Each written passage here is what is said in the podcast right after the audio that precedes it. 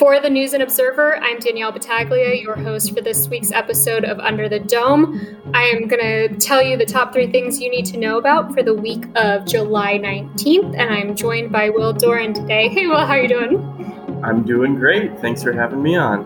I feel like it's been a hot minute since we've been on Under the Dome together. Yeah, we do a lot of them separately, but uh, it's always good to team up. Yeah, love it. um, so there's been a lot going on in the General Assembly, but at the same time, not a lot going on. But I thought it would be good to talk to you about uh, this pending bill on medical marijuana. I believe it's called the North Carolina Compassion Act. Is that correct? The, the Compassionate Care Act. Compassionate Care Act. There we go. what can you tell me about that? That's coming up on Wednesday in one of the chambers.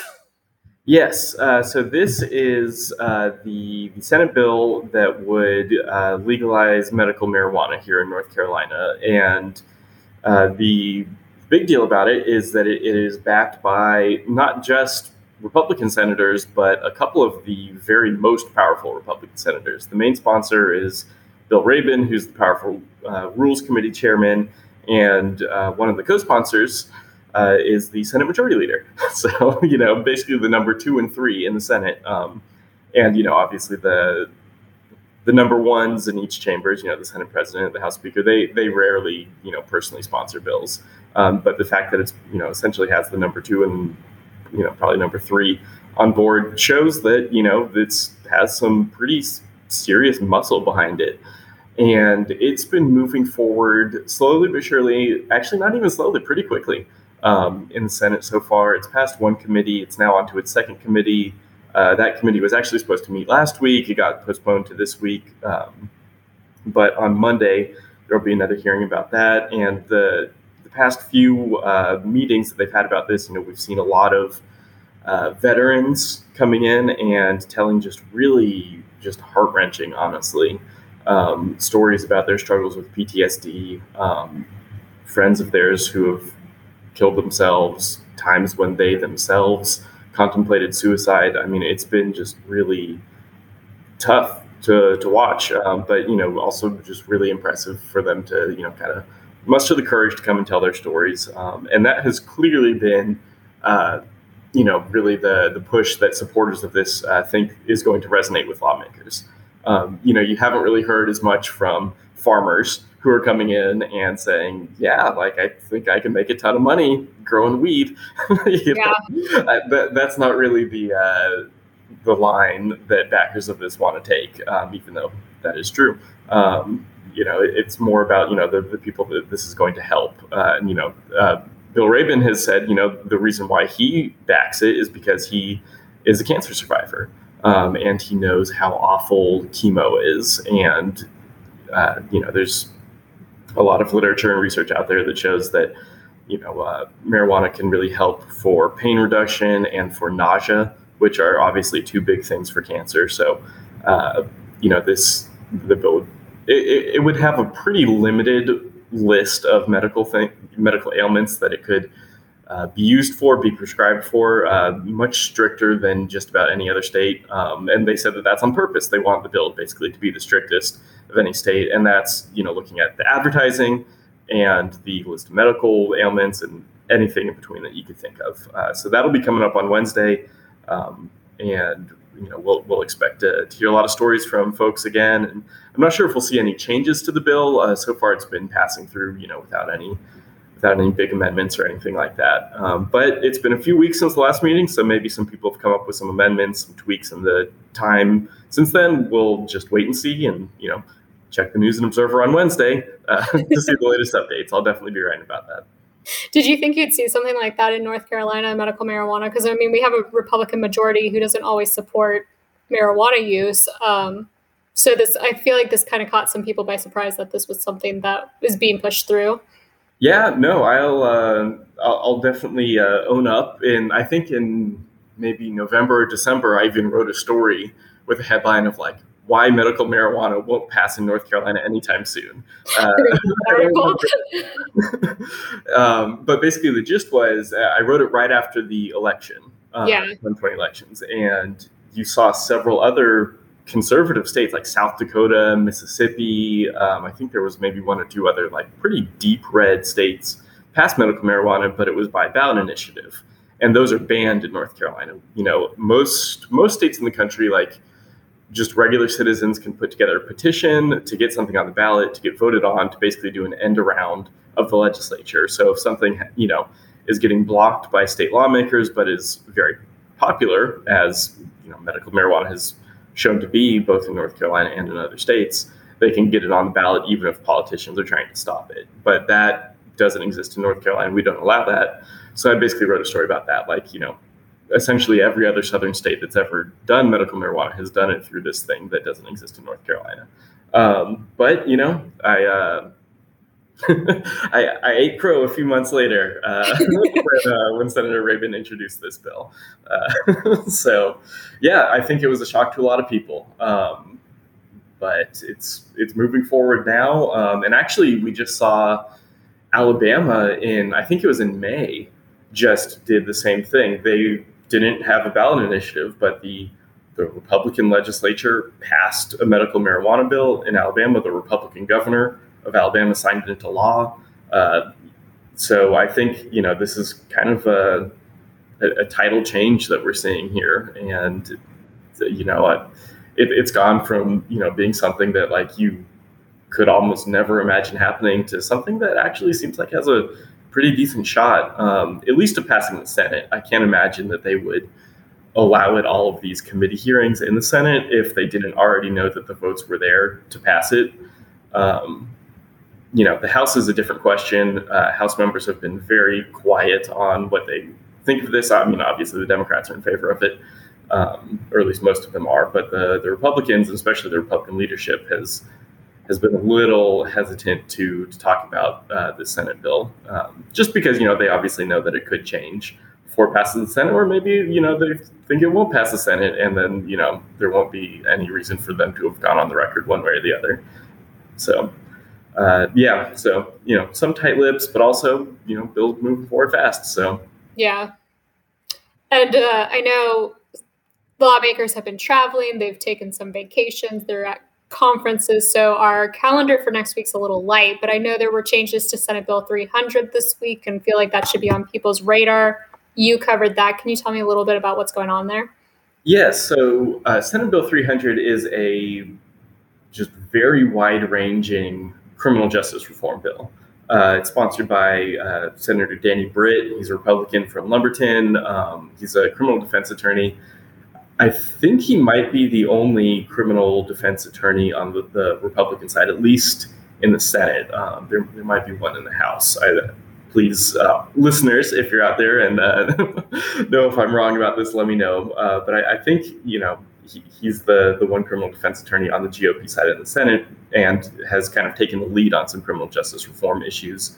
Uh, both last year, immediately after uh, George Floyd's death, uh, when we passed some things, and then this year with uh, Senate Bill 300, it would do a whole wide range of things. Um, one of the uh, more attention grabbing ones was a thing that they stuck into the bill kind of at the last minute. Like it had already gone through several committees, um, but then after um, the the police shooting in Elizabeth City uh, this year, um, they they stuck in a provision for the body cams. Uh, the state's body cam law, obviously, uh, you know, when Andrew Brown was shot, that kind of put a national spotlight on our body cam laws here. Uh, it happened right after the Derek Chauvin verdict came out, which obviously that trial focused entirely on video. Um, and it kind of spotlighted how North Carolina's body cam laws are pretty much shrouded in secrecy. Um, and so they put in a provision that would make it much easier, not necessarily for the public to be able to see body cam footage, but for families of victims of people who had either been killed or seriously injured by the police. It would have made it much easier for the family to be able to see the footage. And the you know the hope there and this was written in conjunction both, you know, Britt, who's a white Republican, and uh, Toby Fitch, who's a black Democrat, and several other black Democrats too in the Senate, all like put their heads together and kind of hash this out. You know, like, hey, what's something you know that both of our sides can agree on? We clearly need to do something. Uh, so they came up with this provision that would make it easier for the families, but not the public, to see body cam footage.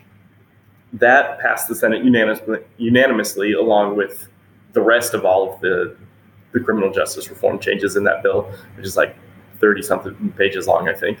Um, It is then- after the Senate passed it, and again, it was unanimous, it just sat going nowhere in the House for two months. Uh, but then it came up last week, and they just completely walked back all of the body cam changes and just stripped them out, um, and then passed passed the bill. Um, you know, with basically just walking back all of the changes that they had made. Um, so you saw a lot of uh, civil liberties and Black Lives Matter groups pretty angry about that, um, but it was defended by law enforcement, who often, you know, doesn't feel that you know these these videos need to get out. They feel like they can be misconstrued. You heard some Democrats contradict that, say, no, you know, I mean, if you know cops are acting appropriately, shouldn't they want it to be easier for people to see you know the body cam footage so that they can be exonerated? Um, but you know, it's it's just kind of one of those partisan issues where the two sides talk past each other and don't Yeah. really necessarily hear what the other side is saying. Uh, so you know this this big you know headline grabbing push that the Senate had made immediately after the Andrew Brown shooting, you know, basically gone now that it's been in the House. Um, however, the rest of that bill is still moving forward. Tons and tons of criminal justice reforms in there, largely aimed at different ways of cracking down on bad cops. Um, you know, make it easier for police chiefs and sheriffs to figure out if someone that they're potentially hiring has been disciplined by another department. Right now, it's very easy for police officers to basically keep it a secret if they've gotten in trouble somewhere else, whether that's even somewhere here in North Carolina or if it's in another state. Yeah. Uh, it's very easy to cover that up right now, and this bill would peel back several different ways uh, that, that officers can currently basically hide their disciplinary records in the past. Um, it would also uh, enact uh, mental health screenings for potential police hires. It would do things um, like enact a statewide uh, duty to intervene, which was something that got talked about a lot after George Floyd. Uh, you know, say that you know if officers see a fellow cop abusing somebody, violating someone's criminal rights, they have a legal duty to step in and stop them instead of just kind of standing on the sidelines and letting them continue. Um, so some big changes in there. Some of and it's kind of gotten changed up in the House a little bit, but some of the things have already passed the House.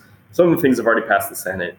So it seems that uh, both Republicans and Democrats agree on a lot of this stuff, and uh, I, I would expect to to see it moving forward uh, pretty quickly, um, since both chambers have already passed at least parts of it. Um, they just have to kind of pass each other's parts of it. It's interesting to watch just being a crime and courts reporter because I feel like everything that's in there has somewhere like touched a story that I've worked on. And so it's one I've been following closely. There's some changes with the riot rioting too, right? In that bill. Yes, yes. Thank you for reminding me of that. There's so much in the bill; it's easy to forget parts. Of it. Is- So, It is huge. So there there had been a piece of it too when it first passed the Senate um, that would have that had like increased penalties essentially for protesters who then caused a riot. You know, for you know like when you see you know the, the footage of you know the CVS up in flames or whatever during a protest. You know, people who had started a, as a protest, but then it turned into looting, turned into rioting.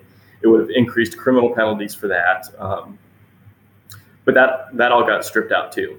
Um, now the the scuttlebutt over there is that it's going to get added into a different bill, and that you know they could still pass it separately.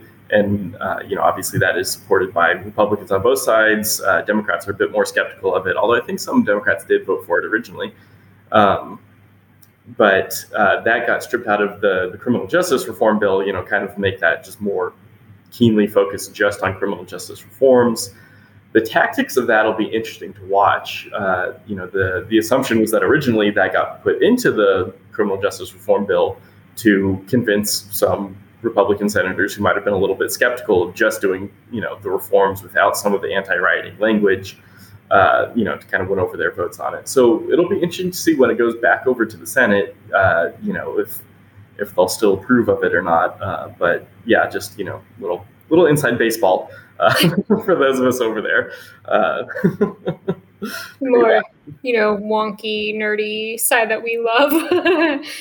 um, and then let's talk about the budget. What's going on with the budget?